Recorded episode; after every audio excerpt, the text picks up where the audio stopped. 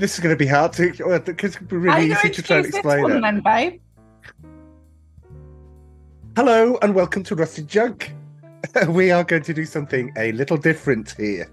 Um, we're trialing this because we think it's we think it's going to work. Or, or, or sorry, I'll rephrase that. I think it's going to work. Or it could go horribly wrong. Or I, I can't see how it would go horribly wrong. Or it's just going to be a bit of a mess. But anyway, you get to listen to us for about 45 minutes. 45 minutes. About stuff in the Hopefully. 80s. no more than an hour, but forty-five because um, there's an important football match today. Well, for some.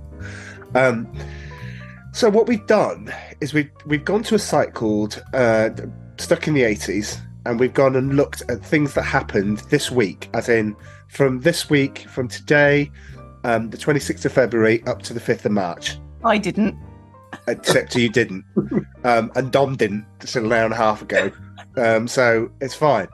It- we we're going to take things that happened in that week and we're just going to chat about them because we chat about 80s films all the time and we just thought why not just extend it to other things because we bring tv shows in um, snacks cultural things across the across the um, cultural Divide. differences with joe yeah so why not i Honestly, mean honestly I'm, I'm I'm clutching at more straws than a masturbating scarecrow here. So we'll, we'll, we'll, we'll give it our best shot. Eh? Okay i'm not sure I do love I that. to take the uh, the Is that actually a phrase, Dom? Or have you just Well, made that there's a, there's a cruder version, but uh, yeah, I thought I thought that might keep us under the profanity filters. Um, i'm not Yeah. sure i think we might have just just tipped over him slightly but i think we're all right it's okay I got to write that one down. Oh, he's he's full of them. Um, but anyway, so what we've done is we've each taken three. In certain cases, Dom maybe two, uh, And, I've only done one. Amanda's done one, but a completely different, completely different brief. it's God knows where she went. Though. It's on topic. It Right. fits the parameters. It's fine. Okay. So what we hope to do is entertain you and regale you with our knowledge, our, our in certain cases ignorance. Um, just basically, just probably learn a lot about American stuff from Joe that we didn't know before, which is, which isn't a bad thing, I suppose. Uh, we might make it more British centric next time, but let's see how this goes. Picked an American site. Who wants to go first? I'll go first because I've only got one topic. And yeah, if but you one topic that, that topic, that lasts probably fifteen hours. But yeah, go on, go on. it's quite rude. Okay, so Right. what I've done is I've looked at films from 1980 through to 89, and films that, oh, excuse me, films that were released around sort of February March time. Okay, but not all films because we'd just be here forever, and some of the films I don't even know about anyway. But that's not a bad thing, I suppose. Um, so what I'm going to do is I'm going to just call out some films I remember, um, and then we can have a chat about them. Um, uh, some things I've never seen, in fact, uh, but I know about, but not in detail. Only the film title. this is going to go really bad, isn't God, it it? feels like top secret. This is not Mel Torme. That's not what I. That's not what I asked for. But still, okay. Well, what, Right, it's, it's a let's kick off podcast of two halves. There we go. Who's the first one? All right. Well, Right. Okay. So February 1980, uh, we'd got the release of American Gigolo. Yeah. The Fog. Ooh. I've never actually watched The Fog. I thought she said a curse word for a second. I- Is that um? Horror. You won't watch it. Is it about fog? Uh, it's about things that are in the fog. Yeah. Things in the fog? What the fog's made of things? Or No, the fog's got ghosts in it. if this fog goes, it won't be missed. That line's in there. oh, very. It's oh god, this is a bad idea. But all right, okay. okay. uh, Caligula. Okay, yeah, we discussed that on the 2010 podcast, but yeah, the reason Oh, why we, we Okay. liked it, yeah. Uh, it was a porn film, wasn't it? Um, not really, but it depends which way you looked at it. It could be highbrow art or it could be a skin flick. It's entirely up to whichever way you want to look at it. A skin flick. Yeah, Oh, is that what they're called? well, they- that's what they were called, yeah. I did not know that. Okay. Well, I did. well, I really quick. I wanted because I did listen to a podcast where they talked about Caligula, and Malcolm McDowell was on, friend of the show. oh, yes. and uh, he said basically Bob Guccione owned Penthouse, which is like the competitor of Playboy in the United States. I don't know if you guys got Penthouse over there. Oh, Yes. Penthouse. I'm, Yeah. I'm familiar with their uh, their output. Yeah. Yeah, okay. so he bought the rights to the movie and he changed it around where they filmed a movie that wasn't as bad as the end result, but he added a lot of porn in there. You know, like I guess like maybe a year later. So like Malcolm McDowell said, I goes, I'd be looking at a bird and just looking inquisitive. And he goes, but then when I watched the movie, the bird was removed and there were two lesbians having sex. You know. Oh, So yeah, it's That's it's what a he. bit That's of what he said. yeah. he was looking at a bird. Yeah. Couple of birds. All right. So it is a bit of a porn film in a way. Caligula. Bits. Yeah. Right. Okay. I've never watched it. That's not the one with Joan Collins in, is it? No. Can we, Helen Mirren, oh, isn't I'm it? thinking of. Was it the The, the stud. the stud? Ah, right. Okay. can we do a season of films Amanda's never watched? Because there are some absolute belters Oh. that we could uh, Yes. introduce you to. Yeah. Yeah. Well, you, weird. Because I think we should change the title of the podcast or the direction of the podcast to be "Forgotten '80s Movies That Amanda Hasn't Watched." Yeah, that's great. That's a really good idea. Well, it. I It was just like season things one. out though. I balance things out a bit. Well, it's like season one, which was I Yeah. introduced you to Iron Eagle, which you hated, and Yeah. Chances Are, which you kind of liked, Whee, Yeah. and Yeah. Prancer, which everyone universally Oh, no. Hated. So, yeah, no. it's fine. Okay. So February Oh, good lord! 1981. Serious? We're, this is right. Well, Are we I gonna do- This is quite good because we're we going going to to do every films. how many films? And but we've got three things each to discuss, Yes, and we've got exactly. So shush then. Right. So February 81, The Dogs of War. No, no, that Anybody seen that? No, feels I like never a seen it. British thing. Oh, okay. Okay. Uh, uh, Oh, this is February February Dynamite. 82. That's Boot. that's why this is just a random sprinkle. It, it's a random scattering of films. To, Well, to- I'd with- read them all with out, little but no one, time to discuss each, each of them. no one would know what they were anyway. Should we just nod and go? Did, That's did we like it? famous. Yeah, yeah, or no, we Okay. didn't like it. Yeah. Right. Uh, Death Wish, Death Wish 2, Okay. Swamp Thing. Y- Yeah. Okay. Did you say did you say hump thing? Swamp. Swamp Oh, Thing. swamp. Okay. That was a cult classic, wasn't it? Uh, yeah. Uh, Return Was it the Swamp first Thing. one? Death Wish 2. Oh, not No? really. Over here Okay. anyway. Right, February 1983. See, this is a cult. Right, I'm putting an end to this now. It's, February it's 1983. We had It's funny. um, It's funny though. Pirates of Penzance, which was a musical that was released. the, the You're gonna come 2, up with a good movie eventually. we'll, we'll get we'll get we'll hit one. the Sting 2. Uh, Wait a minute, the what? was? The, The Sting, Sting 2. 2. The Thing Two. No, the, the, sting. Oh, right, okay. Didn't even know And they then- made a sequel. And then Footloose. Hey, we got one. We Yeah. got one. Footloose. Oh, that was 84, Footloose. Okay. And uh, in March 84, this is Spinal Tap. Yeah. Yes. Uh, February 85, we've got um, uh, Witness. This almost feels like a quick fire round that people may come Yeah. back to and go, "Oh, you, Exactly. I remember that." Witness. Dom and The didn't like Breakfast Witness. Club. There you Oh, go. yeah. Breakfast Club was released in February 85. Excellent. It's like uh, being on Jeopardy and uh, like Not not Giving being an able to answer. Answer. yeah, and saying like, "What are things in my kitchen?" you know. yeah. Yeah, films on my list. Right, okay. March 1985. The Last Short year. List. This is the last year because we'll be here all day. Oh, come on, Amanda, you ignore it. You plough through. It's, Right. uh, Okay, February 1986. We're getting into some good films now. The Hitcher, nine and a half weeks. Yeah. House, Yes. Pretty in Pink. Yes. Um, Care Bears movie two. Classic. Highlander. Highlander was released in March 1986.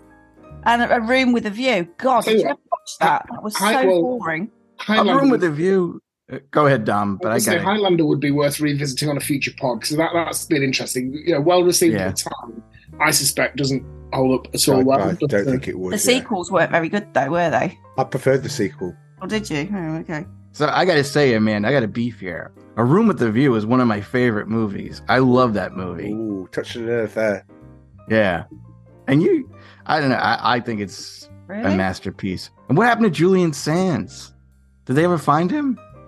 Uh, no, I don't think they did. No. But thank you, Julian Sands, for arachnophobia. Right, February 87. Uh, We've got uh, Mannequin. Honestly, we've got we've got. I've only got But two it's already there. been 15 minutes. Gosh. It's already taken up a Mannequin. third. Oh, mannequin, yeah. No, Yeah, Yeah. Mannequin. See, we did that film. Didn't hold up very well, did it? Oh, it was all right. Kim Cattrall's. well, It was the all premise of- The premise Content. of it's deranged, isn't it? You know, that man Content. falls in love with a mannequin and, uh, yeah. Content didn't translate particularly well to this day and age. Yeah, did it's got Andrew McCarthy in, so it's- that can't be all bad. Uh, And what James else? Spader.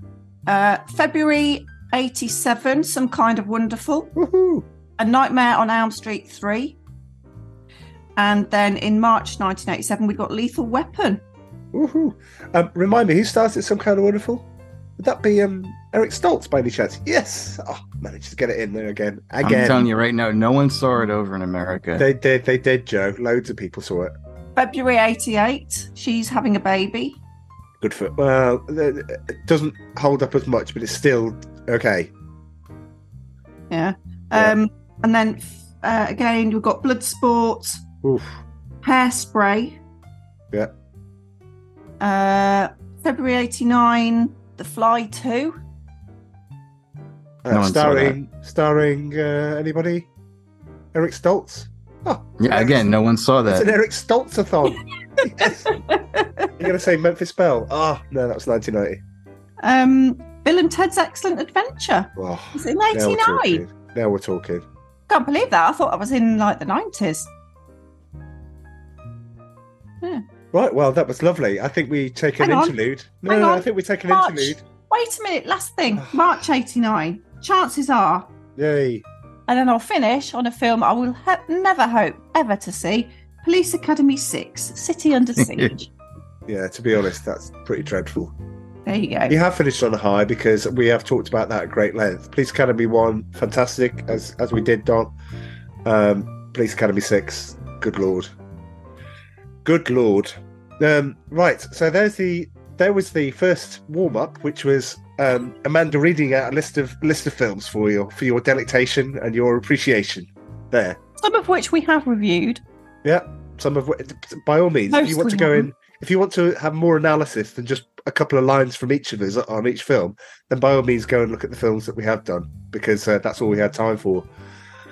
Right, so I'll go first with with one of my First? things. I went first. No, first in the actual thing that we plan to do. So yeah, You're um, just rude. no, not really. Anyway, well, you know, sorry, sorry, and all that.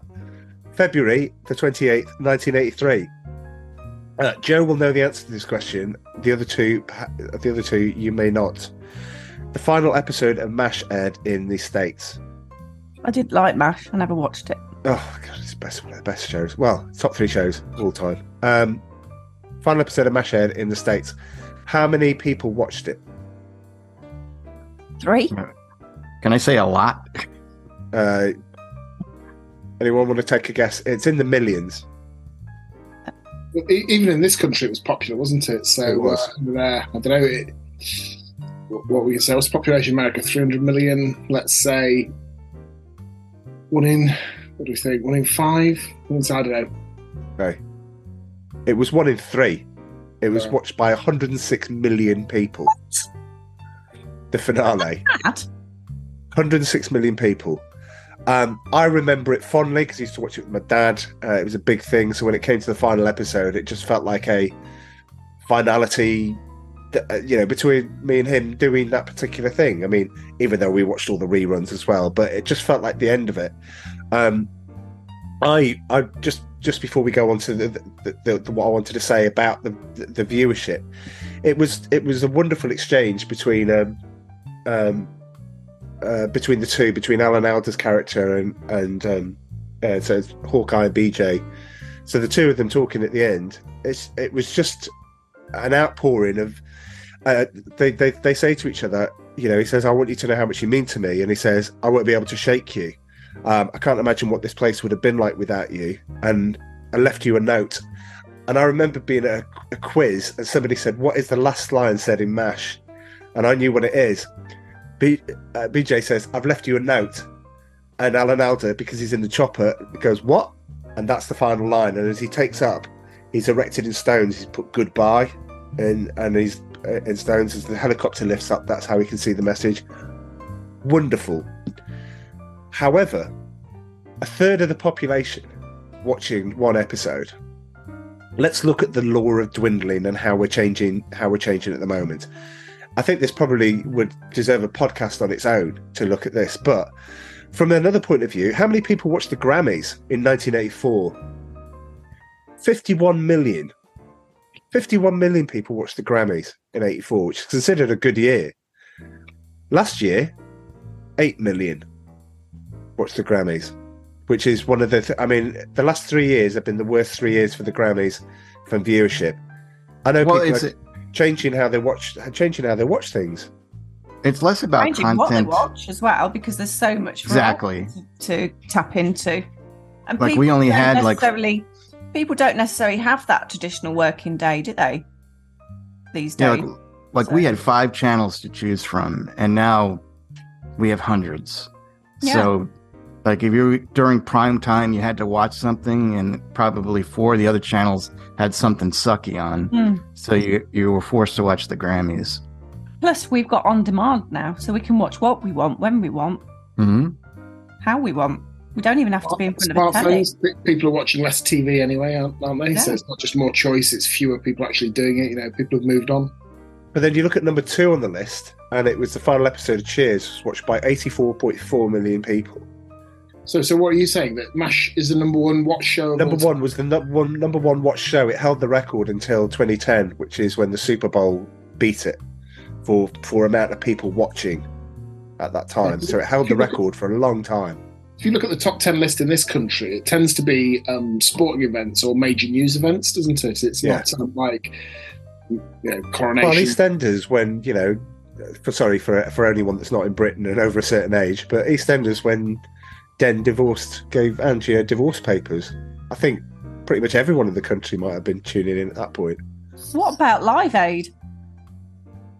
Well, yeah, I mean, That was watched around the world. but it didn't it didn't beat the amount of people were watching it in the particular. It, this is just the US. Uh, Um, it's interesting to note when you look at it, Breaking Bad, which is considered. I mean, I don't like it, but it, that's. I think I'm very much alone on that. Um, that that said, it, it beat the expectations by getting 10.3 million people for the final episode. mm. And you look at that curve, and you're absolutely right. It's because there's more stuff to watch. But if if Mash was competing now with you know one of the others, would it have got the? You're probably right, Joe. It probably wouldn't have got the uh, the people watching in uh, that it, that it did. But What about Netflix? I wonder what's. what that was my that was my um, thing that I, that, that I took from there. So, uh, uh, Dom, do you want to go? What what have you got? As you're saying, there, there are only two fictional things in the UK top 10 most watched, and that is the EastEnders one that you referenced Right. when Angie and Dan got divorced, and Coronation Street, Hilda Ogden lives we- leaves Weatherfield. I bet you never thought that'd feature on Rusted Junk when you set the pod up. But, uh, uh, everything else is Apollo 13, splashdowns, Nice. UEFA the 2020 Cup Final, Diana's funeral, etc. Wow. Boris Johnson's address on COVID 19, but I don't want to get us into any confident, controversial areas on the pod. Well, I think you already have by just mentioning it, but still. Mhm. Um, what- yeah, I, what- w- I, I was going to say in the U.S. back when like TV first came out, there were 15 million TVs in the 50s. 11 million people are watching I Love Lucy every week. wow. Wow. because you don't have the choice. Well, as I say, you don't have the choice, but at least you had the quality. I mean, even now, I've, I've got to say, there's nothing. There's been nothing like Mash since. There's been nothing funnier since Cheers. Well, I wanted to say, I mean, I know you wanted to go on to Dom, but my problem with MASH is I did watch the last episode, but I gave up on it years before because it just, they were too preachy. They lost the, the comic element or it was just a sidebar. But for the most part, MASH was really funny in the early 70s. Yeah. And it they lost a lot when they they lost Frank Burns, you know, the actor. Yeah. Uh, also, uh, who was McLean Stevenson? Um, who, who did he play before the guy before Potter? Oh, um, Colonel Blake. Yeah, Blake was incredible. Yeah, he was. Um, and then uh, Trapper. I thought Trapper was much better than uh, BJ yes, Hunnicutt. yeah, he was. Yeah, he was. Uh, yeah, you're right. I mean, it's still it was better with the old with the old crowd, and Dad never forgave the the makers of Mash by killing Colonel Blake off by radar coming in and going, "Oh, his plane's crashed." I'm oh, just that was horrible. What? What? What is that? The send off that he gets? It's ridiculous. Anyway, yeah. Anyway, um, Dom, Um, what, what have you the- got? Sorry, the most watched We're never going to get to three o'clock. Netflix. Right, at the moment, the most watched Netflix Stranger is Stranger Things. Things. season four. Yeah. Yeah, that's got. Uh, it says it's quoted an insane 1.352 billion hours. And what's got the record on Amazon Prime? Does anyone want to, guess? Because I actually read this today. Well, they lie. I think they said like a billion people watched the first two episodes of uh, Oh, Rings of Power. Rings of Power. Yeah, it. Yeah, and then it ended up that wasn't true. They were counting when you um, stay on it and it automatically plays. They were counting that as a watch. It was like, Yeah. no, that's just people deciding what they what they want to do and just nip for a uh, cup of tea or, or something stronger. Um, Clarkson's Farm, the second one, is the highest rated show on Amazon Prime Uh, for the UK. Okay, you mean? for the UK. Well, the UK, UK, yeah. Yeah. Yeah. Uh, top TV shows on Amazon Prime in 2022 The Lord of the Rings, Rings of Power, Yeah, right. followed by The Boys, followed by Reacher, The Terminal List, and The Peripheral. I've only ever watched The Boys on that. You watched Reacher. We got about halfway through it. Did we? Oh, Yeah. it wasn't horrible then, was it? Or you don't like it. Anyway, right now, Dom, sorry. Oh, Are we doing one of mine? Yeah, we are. Yeah, yeah. What have you got? Well, I don't think we're going to get a chance to do everybody's selections, are they? So I, you can pick which one of ours we do. So I, I've got, I think Amanda mentioned them earlier. I've got it being 27th of February, 87, Nightmare on Elm Street 3 released. I've got the um, 26th of February 1988 saw Bloodsport released.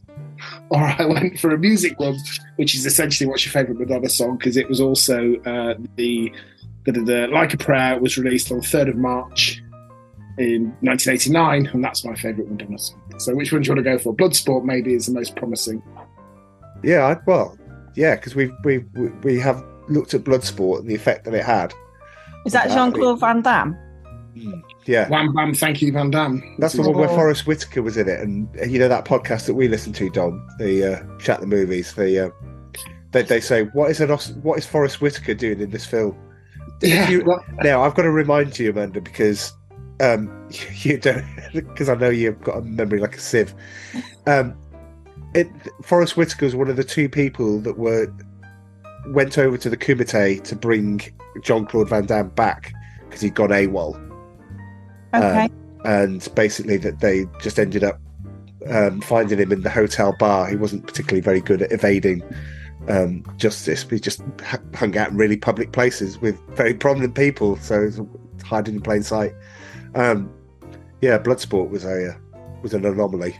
Yeah, but I was more exploring the back. So I think as a film, it's all, it's a good film if you're in the right sort of mood. And um, the, Yeah. I, I read a review in preparing for this pod, and um, the LA Times got it right. I think, which is hacking through some of the jungle of cliche and reservoir of bad acting in Bloodsport. There's some pretty exciting matches, which is probably fair enough. But I thought what was interesting about the film is um, that it allegedly tells a true story of Frank Dux, a martial arts expert who claimed to participate in and win the Kumite, Kumite, however you pronounce it, an underground secret fighting tournament. Whether or not the events are strictly real, he does have a tendency to exaggerate stories about his own career. And some of his backstory, I think, which has been largely debunked, is um, he had childhood ninja training. He was offered $25,000 to kill Steven Seagal.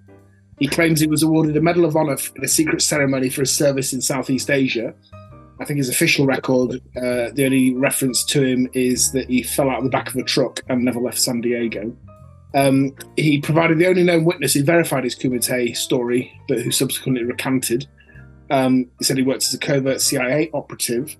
Uh, and even if all of his stories aren't exactly true, it's, it's certainly a movie that I feel is worth watching with a few beers inside you on a Friday night if there's nothing better on. But I thought his world records were uh, worth citing here because they are slightly dubious. He, he still claims to hold four world records the fastest knockout, which is 3.2 seconds, uh, the fastest punch with a knockout.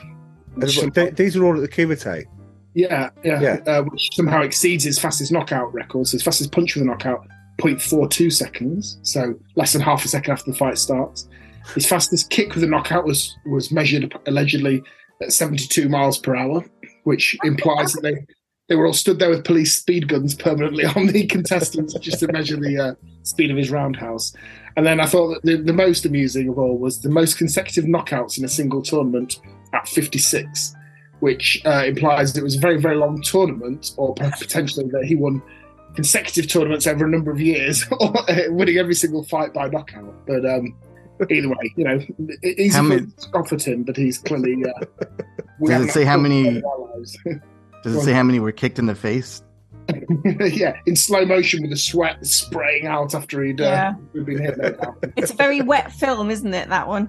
Well, Amanda, you, Mm, you tell me. I don't know, but uh, Van Damme No, is I in this- promise It was, uh, We, she likes she likes him, of course. we, we watched Bloodsport, didn't we? We did. We did it on the Uh-huh. podcast, sweetheart. Yeah. We Oh, watched- I know. so we've had to watch it. yeah. referring to. And just um the the lady, I presume it was a lady, uh, with the spray gun was was kept very very very busy, wasn't she, for that film? Uh, yes, very. Uh, there's a lot of sweat, a lot Yeah. of blood, a lot of broken bones. So I have a question for Dom. So, so he was paid twenty five thousand dollars to kill Steven Seagal. What happened to that? Do they Well, say? sadly for all of us, he, he didn't go through with his mission, and Steven Seagal lived to, to fight another day and to make another movie, which uh, I think after um, Under Siege, he could have possibly have retired to uh, to the betterment of society. But yeah, um, Dux got didn't go Nico. through with it. You got you got Nico marked for death. Oh, On right. Siege two. I, was, I wasn't expecting a staunch defensive Steven Seagal. Well, he's not. He's he's all right. He's all right. Better than Jean Claude Van Damme. He's not all right right now. no. You could give his eulogy, Charlie. I think that'd be the, the highest compliment. well, I would. Uh, I love, All right. yeah, I love the guy. Well, he was married to Kelly McGillis for. Uh, not Kelly McGillis. Um. Oh, who am I thinking of? Le- Weird Science. LeBrock. LeBrock. Kelly LeBrock. Yeah. Yeah, Fair- for fair- years. Fair play. And he got to film that scene with Erica Eleniak. Uh, Yes. if I was him, I'd have indeed. taken multiple takes to, to, to have got that scene in the bag. Yeah. So uh, who's laughing now, eh? Yeah, Steven Seagal has the last line. Well, okay. That that went that went all over the place, which is great. Excellent.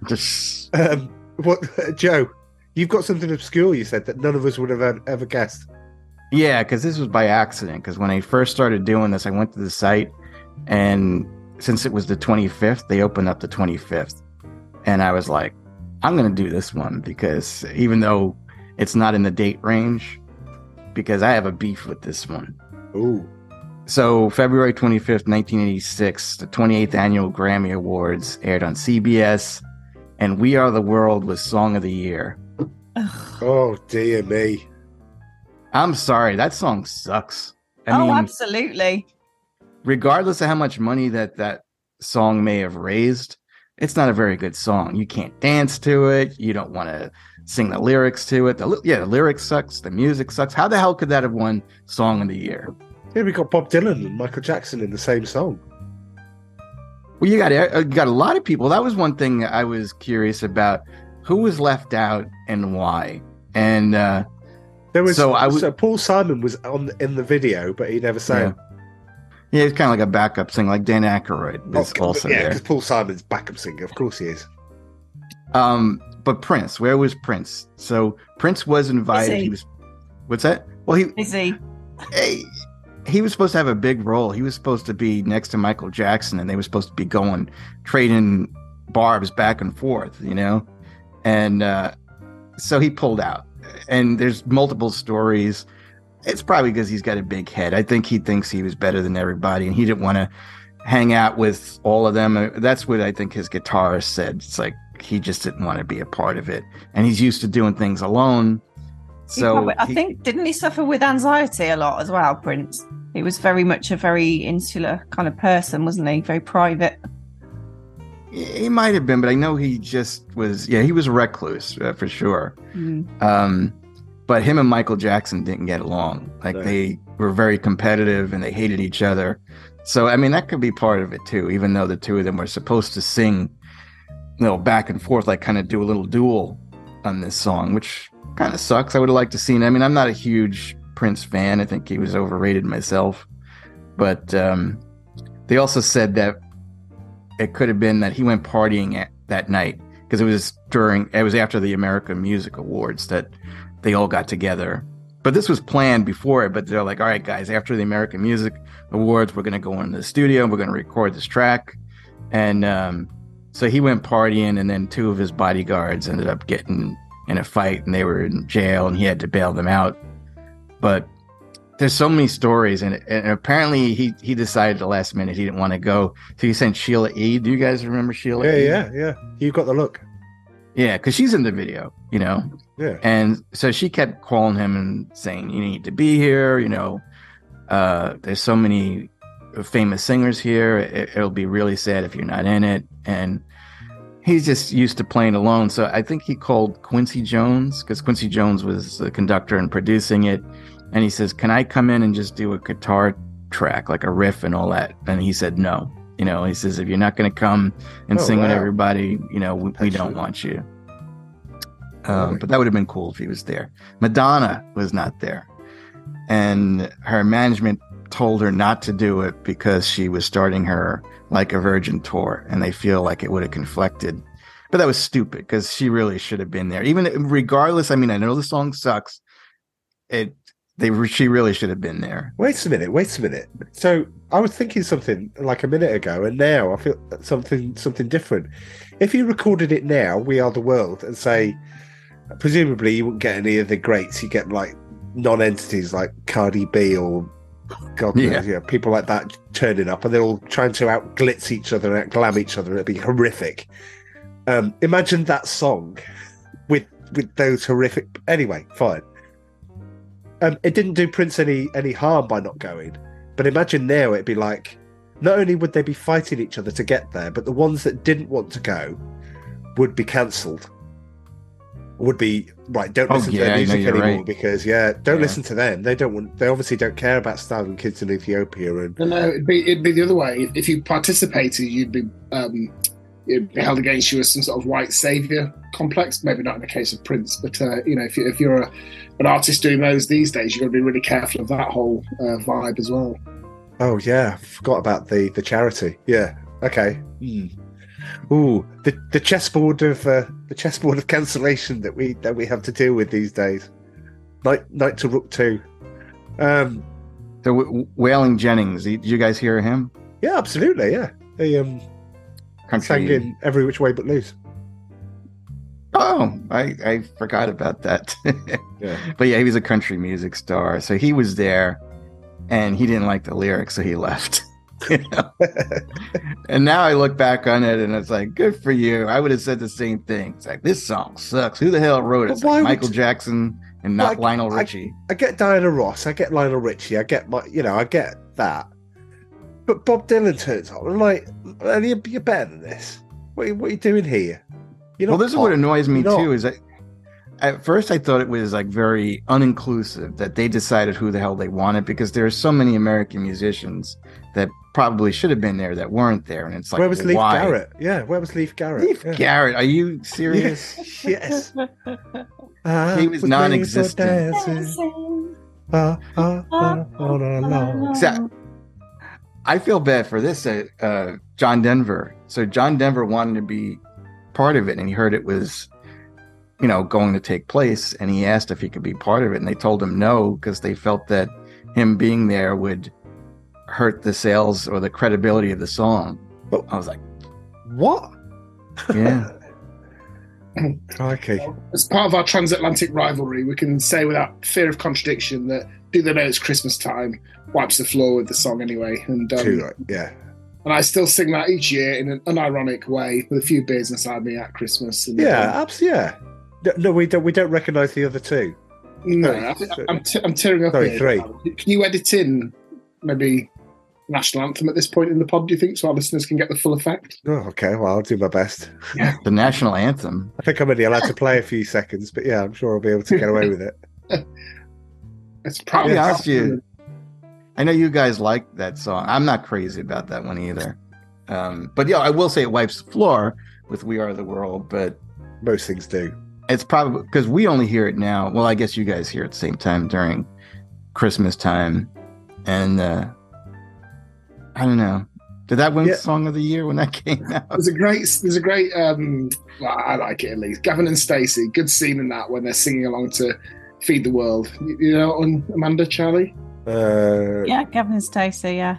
Yeah, all right, well, I'm going to send it out on our this is good listeners on our group WhatsApp, which is private to the four of us. I'm going to send it out. Uh, We'll put it in the YouTube Yes. links. We, we actually should put them in the links. Well, But- Gavin Stacey had um, who's the guy we don't want back?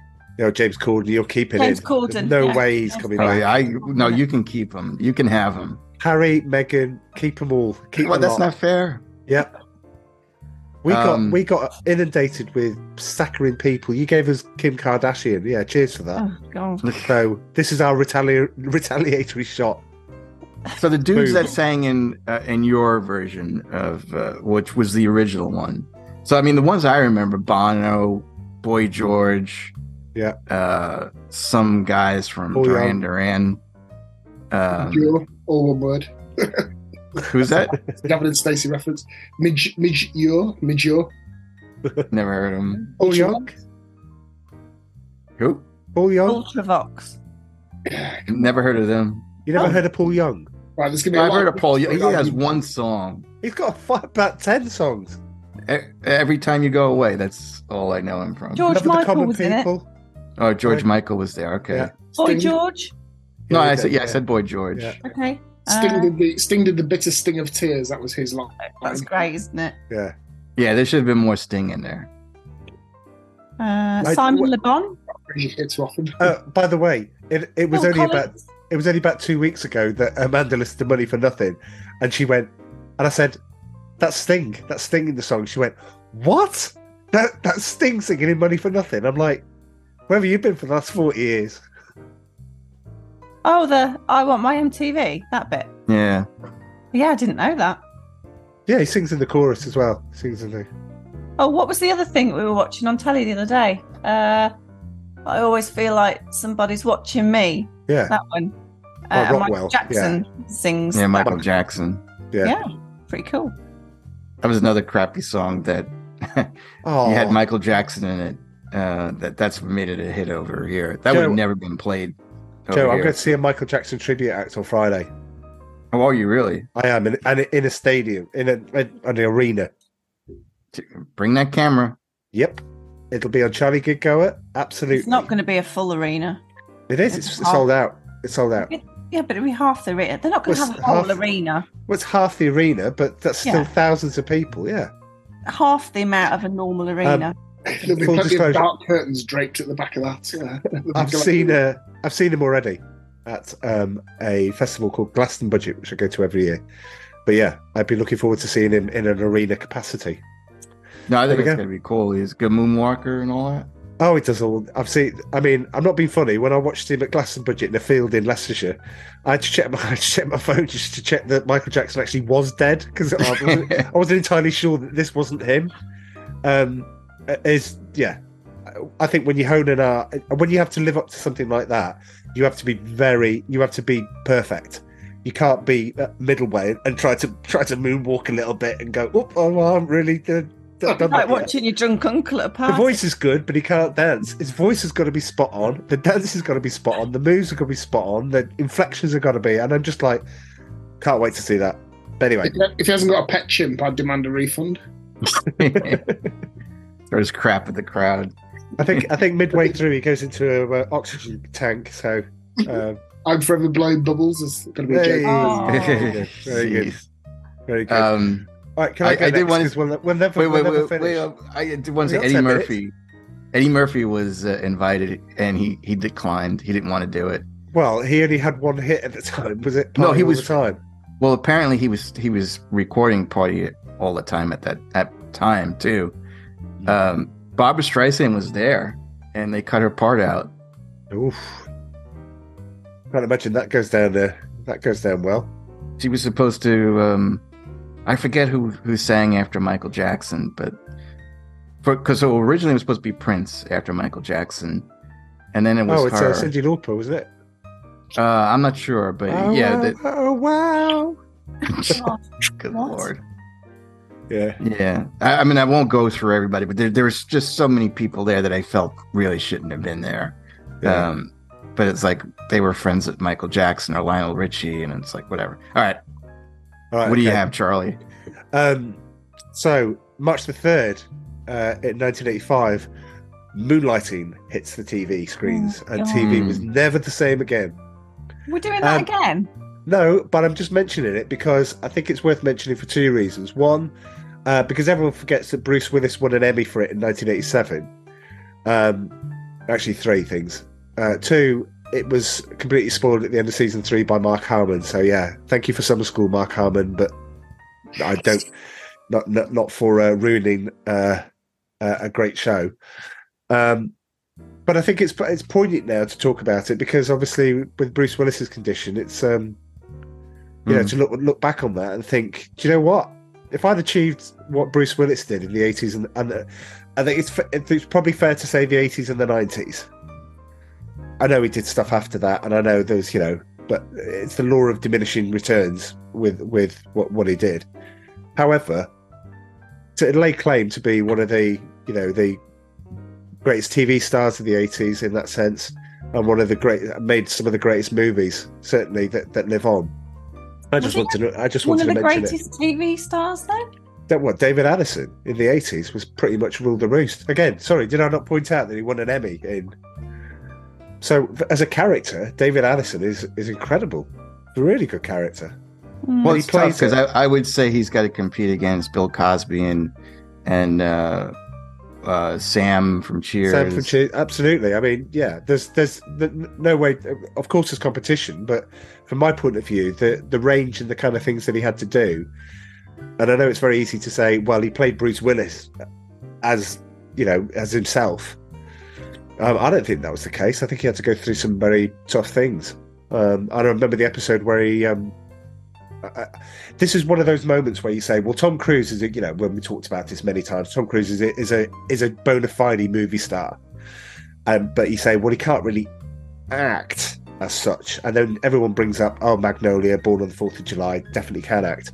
I think when you look when um, Maddie Hayes, played by Cybill Shepherd, loses the baby, that that was his moment. That was a great Spoiler. Oh, well, I, well, you've only had forty years to watch the show, so you know. Um, I think I could spoil that. I By the didn't way- realize she, that she. I forgot that she lost the baby. Yeah, Oh damn yeah, it! it's, it's, it's awful. You got Baby Love played by Diana Ross in the background as she's at the party, and she bends over and starts clutching him. Oh God, it was Oh man, horrendous. I I, ain't watching that episode again. Yeah, it'll ruin Diana Ross for you for a while. This Um, conversation's got a bit dark. I, I, yeah, tuned, sorry, I sorry. tuned out briefly to Google dementia jokes to see if I could, uh, you know, weave one in in an amusing way, and then I come back and you talk about this bloody hell. Right, okay, that's it. I'm out. Dom, it's over to you. Uh, You- what- Rob- don't do the Yeah, I like dementia the jokes. Tom. Come on. All right, well, let's. I, I'm going to have to finish soon. So, um, it was a prodigious week for 80s music. So, on the 2nd of March 85, Sade released Smooth Operator, Oh. My top 10 Yeah. songs of the 80s. Diamond Life being a. Uh oh, I'm seeing some shaking of head going on. Oh, I here. love it. Uh, I, I do too. We, we've got that and uh, in, on heavy rotation, plus Your Love Is King. I don't know if you've Yeah. listened to the lyrics of that recently, but my daughter really likes that song and sings at the top, sings at the top of her head. Um, and it's about a woman having an orgasm, so it's a bit awkward 'cause she's 11. Um, but obviously, it's, it's fine. I used to sing like a virgin, uh, so yeah. it was fine. Well, Yeah, I didn't realize, uh, has revealed that, isn't he, for us all? It's- Until Keith Richards just uh, told us recently that uh, Brown Sugar was about slavery. Yeah. I, I did have some slavery content for this pod, but Charles told me it'd be too dark, so uh, I've scrapped that. But yeah, this was the um, anniversary of the largest ever slave auction in US history in 1859. Oh, by the way, um, turning Japanese by the Vapors. Um, Dom's already used the word, so I can use it again. It's all about masturbation. That, that one's a bit more obvious, isn't it? But um, Well, yeah. it's it's kind of like pitch to say, "Hey, it's a fun song that we'll sit around," but then when you actually sing the lyrics, all right, yeah, yeah, yeah, yeah, yeah. It's a good thing I was too dumb to, to uh, listen to the lyrics. So back on the good music vibe. Um, Okay. On the second of March '88, Graceland was awarded Record of the Year at the 30th Grammy Awards. Graceland, one Yes. album, by Paul Simon. Yeah. Absolutely, no question from me. But I wanted to focus on the 1989 release of Like a Prayer um, by Madonna, which was on 3rd of March in that year. It's a controversial song at the time, maybe for some people still is, but I'm going to go. Well, I was going to say, uh, I'm going to be bold here and say that it's her best song. Um, it was number one, number one single in America um, for um, just under a month. Number one hit in the UK, Canada, Italy, Spain, Ireland, Poland, Portugal, Netherlands, Norway, Sweden, Switzerland, Denmark, Finland, Iceland, Australia, New Zealand, and Japan. Uh, and yeah, and here's one for the listeners to mull over. So I'm, I'm going top five Madonna singles of all time. Like a Prayer, number one. Material Girl, Vogue, Ray of Light, Like a Virgin. wow. Wow. Maybe, maybe that closes down the debate. Perhaps that leaves nowhere else for it to go. Because Well, you haven't got borderline at number one, but I mean, we can start from there. Yikes. yeah, Border, borderline, Holiday. hung up. You're speaking Um, contrarian again now. This is like you sticking up for Steven Seagal earlier. It's um, Borderline, the number one Madonna single. Justi- of- justify my love. That's That's got to be top five. That's my yeah, number she- six, I'd say.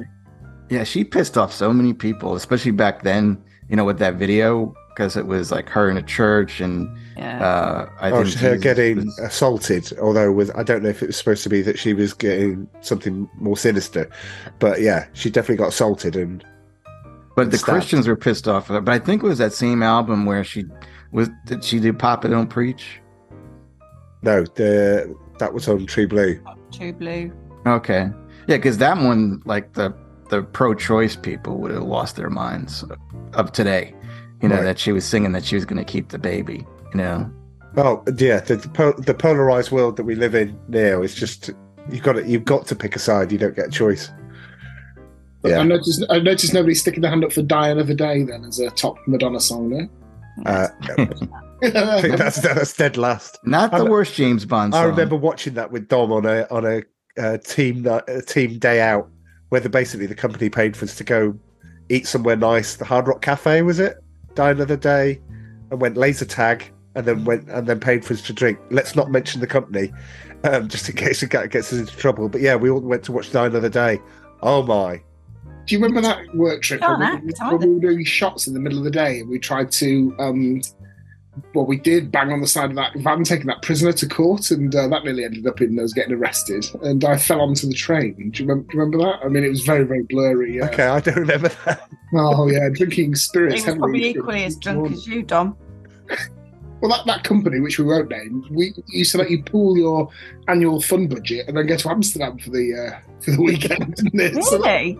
yeah, yeah, yeah. I think. Can you imagine that happening now? This just wouldn't happen, would it? Can you imagine Dom at that time and, and ru- rubbing his hands with glee, going, "Oh, we're going to Amsterdam." Oh, the, the Christmas parties as well. The things that used to go on there were yeah, Wow. Oh, yeah. Sundays. yeah. We're not allowed to mention those. Yeah. It's re- it's quite funny because I saw um, a LinkedIn article about millennials now. I haven't got like a drink culture like Yeah, we. they do. They drink Evian and uh, Yeah, they're all like, oh, like. I'm not really into drinking, and oh no, I'm not really into sort of. you know, Aperol spritz. Yeah, I'll just go for a cafe culture, and it's like, oh, get a life, come on. You haven't vomited behind a youth club at the age of fourteen, you know, with some cheap cheap alcohol, and have you really lived? You know, if you've not if you've not done these rites of passage, I just don't think you're prepared for adulthood, really. Well, they do, don't they? They teach you a valuable lesson. Exactly, yeah. Explains how we won wars. we uh, that's- they, they, they call the stoic British spirit, it always involves some sort of yeah, cheap cheap meth meth meth based stuff. And oh yeah, it's great. I always remember drinking Dutch imported lager, which was brewed on an industrial estate in East Yorkshire, and that was uh, yeah, six cans of that and put hairs on your chest uh, on a on a school night. Oh, just wait till like Amy rocks up completely like blasted from Wow. alcohol. Yeah, let's. we- Oh, we've got a while to go yet. She's not even thirteen, but Well, not that far. oh, I started drinking at fifteen. So yeah. Well, Anyway. I, I had a bad episode at 14. Blame Captain Morgan. Oh, the, the good captain. slept in the bath and fr- fr- fricked my sister to death. She walked in the bathroom to me, just half naked in the bath, asleep. She's like, Jane, what are you doing in the bath? And, and like realised I was completely out of my face. Were you sleeping in the thought- bathroom? I, I went to bed in the bath because I thought it was the better place because if I was going to be sick, it would be easily cleanable.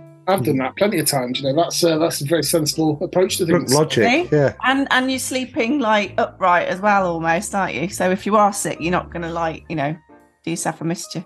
Oh, Joe is just looking at loo- looking at us and going, "Oh well, there." Oh no, I've had I've had bad episodes too. I mean, I know I came home on a St. Patrick's Day and I got wasted with people I didn't even know. Oh, went to their house best best kind. and um, and they drove me home and uh, I threw up in their car all over. And I had my suit on and I threw up on my suit. And when they let me out, I just ripped off all my clothes. I was completely naked on my lawn, and because just it was, it was disgusting. Yeah, well, they didn't know me. I didn't know them. I felt horrible, you know. Did you see Uh, them again? Yeah, no, I got, I had their phone number. I had one of the guy's phone numbers, and I called them up, and I said, "I'll apologize." You know, I, I said, "Let me pay for the car, any damage that was done." But they were cool, you know. Uh, they were fascinated in me because I, I was actually a working man, and they were like in college still, and they were like, I was like, "What are you doing tonight? Why don't you hang out with us?" And we went all over the place, and I got so wasted, Mhm. and then I, I got so you know, again, I vomit everywhere. I had a beard and a mustache. I had to shave it off before I went to bed because it was just like cake. Before with- you went to bed, yeah. that, that must have been fun. Like, what one in six actually hits? I'm like hacked, bearded, No, I used to- moustache, like face in the morning, stinking of sick. Look at me, I look like Don like, Johnson. Where No, I I used? No, I used an electric electric shaver. Thank God it wasn't a cutthroat because that could have ended badly. couldn't it? So, Yes, I got the I got the thing out. Started to. yeah. All right. Okay, Joe, you get the last one before we wrap this up. Oh yeah, all right. So uh, I the, my other my other one was Star Wars ad on CBS uh, February 26, 1984. But I did want to discuss this other one. I'm a huge Star Wars fan, but I think this one is more interesting. Okay. CDs back in March 1st, 1983 were released for the first time in the United States. Wow. CDs. Yeah. Oh See my those. God. And I was so looking forward to it because, you know, look, with albums, we had problems with them skipping. And then with uh, cassettes, we had problems with them breaking and getting stuck in your uh, your car stereo. And we were told this was it. This is, you're never going to have to worry about music skipping or breaking or anything because now this is the future, the CD. Were they fill, filling us a bunch of crap? Yeah, Because yeah. I had so many CDs that skipped that it was just so annoying. Oh, I hated them after a while. They were quite good for recording, like on your computer, though, weren't they? Like holding information and stuff. It meant Yeah, that but you know, It took Took a while. It Took a while before it, that became affordable. I remember the first CDs that came out, hardly anything, and you you were paying like 60, 70 pound. you, you, you embraced it there, Charlie. It's fair to say when the technology caught up, didn't you? Didn't you? you short of having a peg leg and a parrot on your shoulder, you couldn't have been a bigger pirate. I don't know. You might, you might want to edit this bit out, perhaps. But, uh, yeah, That's another good one, Dom. Yeah. I'm glad. I'm glad that you've left those behaviours long in the past. Anyway, so. no, exactly. I would Yes. be to do that. Mind you, I was very inventive on on, on how I did it, um, and thank goodness for Napster because uh, I think that was just Oh, going all love day, all day, every day. When um when Jarman, our our friend Dom, um, got. Uh, I, I was living with him, and because he had to support the company that we can't mention, he had to have an ISDN line put in. And at that point, to me, it was just like That was every gold single. Christmas came at once, and he went, "Don't use it for doing that. Don't use it for getting music and stuff like that." And I was just like, "What else are you going to use it for?"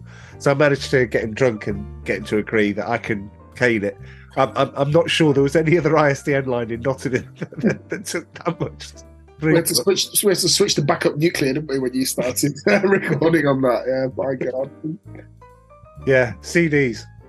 Um, look at them the wrong way, and they suddenly scratch and then jump. Yeah, It was great though. We had a, a a, pro- a documentary science program called Tomorrow's World, um, Joe, and um, it was all about things that were sort of advancing and technologies and different things. And um, if you go and watch it now, I, I imagine it's all on YouTube. Tomorrow's World. I imagine there's an We'll episode put a link into about the the when they do CDs. on Yeah, Tomorrow's World. I bet that would be quite good to watch. Because there was a Hmm. lady on there, wasn't there? Not Maggie Philbin, but the other one with sort of curly dark hair. What was her name? as Maggie. Anyway. Oh yeah, Not Maggie Philbin, not but Maggie. the other Phillips. one. Um, yeah, so it, it's great. And the way in which they predicted like homes of the future would be. That's that's that's good fun. In a, s- in a similar vein, there's a brilliant interview between David Bowie or Bowie for our American listeners and Jeremy Paxman talking about the internet and how Yeah, well, that's amazing. pres- how prescient David Bowie was um, at the time. So there, we'll put that on our link. Yeah. and lure our listeners to YouTube if it kills us. yeah, yeah. No links on the audio. No, no chance. But Yeah, I- you I- go over for to. YouTube. Yeah. But I love digital now. Um, I mean, you can score, uh, you know, store thousands and thousands of songs on your phone. They never skip, they never break.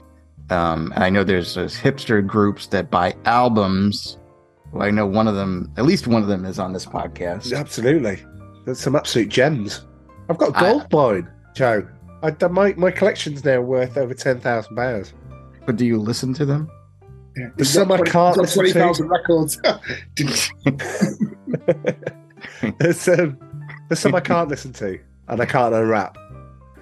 Um, collector's they're just collectors. the collectors. Yeah, that's Yeah. what I mean. I think a lot of them are collectors' items, and then if you listen to it multiple times, you know it's eventually going to skip or it's it's going to scratch.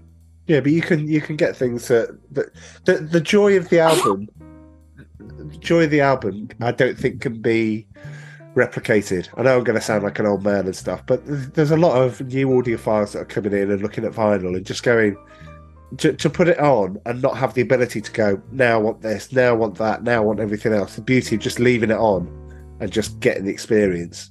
You can't even skip songs. Why on an would you want to? You can. You can lift the needle. You can lift the needle, yeah. Prepare why, for why would danger. you do that? Well, why would you do Oh, that though? Just lift it up with the thingy and then move it over a bit and then drop it down. Look, And then what happens if- heretics, what- don't what move the happens if you- needle. Just let it play. What happens if you sneeze? on, Well, on there's a cover, a, there's covers on it, and B, this is not the 1930s where they have the uh, the, the needle. that- Gramophones. Anything, yeah. Uh, all I know is VHS is going to make a comeback, and I'm sure Charlie will be buying a VCR. Oh, I had to, I had to chuck all mine out on on the orders of uh, another person on this podcast. yeah, and that can't have been easy. It wasn't easy. Right. I, I, I kept a few, I kept a few. All the Disney stuff, all the wrapped collector's edition Disney VHS stuff. Yes, that's going. That's staying. That's worth a fort. I think Beauty and the Beast, the one, the, the edition I've got, is worth over five hundred pound now. Wow. That'll just keep going up. Amanda, I hope you're looking forward to your retirement when you're relying on Charlie's pension, which seems to constitute old VHSs and vinyl. Because, you know, uh, yeah, you won't be running that heater much in the winter. That's why. That's what I'm saying. Blimey. Is But Beauty? the- Is, I, I suspect the mice have had it in, in my mum's uh, attic in the garage. I don't know. Sounds like it's been chucked out, Charlie. I'd, I'd get up there the next weekend if I was you and see if it's still there. so, it- so the VHS copy of Beauty and the Beast is worth five £100 pounds because it comes in a, a it comes with a book a, a booklet and, Oh, a, okay. and a cell from the film. Oh, okay. Uh, one of the hand drawn cells. It was like a limited edition. Was you just got what you got, Well, that makes um, sense. but each one of them is like limited. So No, I remember when it came out. limited. Yeah. No, I I remember when it came out. Uh, the day it came out on VHS, I went to go buy it at Sam Goody in Manhattan, and this woman bought a case of them because she felt that one day they were going to be worth a lot of money. And I was like, well, if that's worth five hundred pounds each, but you're saying that there's this was just a regular VHS, you know? No, no, no, no. The, the regular VHS is in the middle as you open up. The booklet's quite big. The, the box, I mean, the box it comes in is, is really well done. And you open it up, and the VHS is in the middle. It's got a different cover, not not mentioned anywhere else, but it's still in its wrapper. So it's never been opened. So you must have really liked Beauty and the Beast, huh? I love it. Yeah, yeah. It's my favourite Disney film. So that's it. That's an easy one. I why I like Little Mermaid. I have a cell, an, an actual cell from the movie. Well, we both both see. Look at look at. This is how the conversation goes. We end up. But that's it. But what you have is not an actual cell; it's a reproduction. It is. It's an I- actual cell. I I need proof. Okay. Well, I'll, I'll see if the mice have got it. I'll see if the mice have actually chewed my uh, chewed my inheritance. And I Uh, have uh, the voice of Ariel signed it too. Um, and I also have the the VHS of uh, the Little Mermaid that has the penises all over it. Of course, yes. We, and we'll leave that story for another day. Although go and look it up by all means because it is good. Um, there we go. Um, give us some feedback on whether or not you actually like this. I I liked it. We never got through. I, I didn't even get through John Belushi dying and the ZX81 being released. That was the other things that I had. But I'm sure we could leave that for if we carry this on for for this time next year. Um, but anyway, this has been a special edition of one of many of Rusted Junk. So I hope you enjoyed it. Um, goodbye. Is everyone going to say goodbye in their own uh, unique way? Hasta la vista. See ya. Uh, toodle pip. Bye.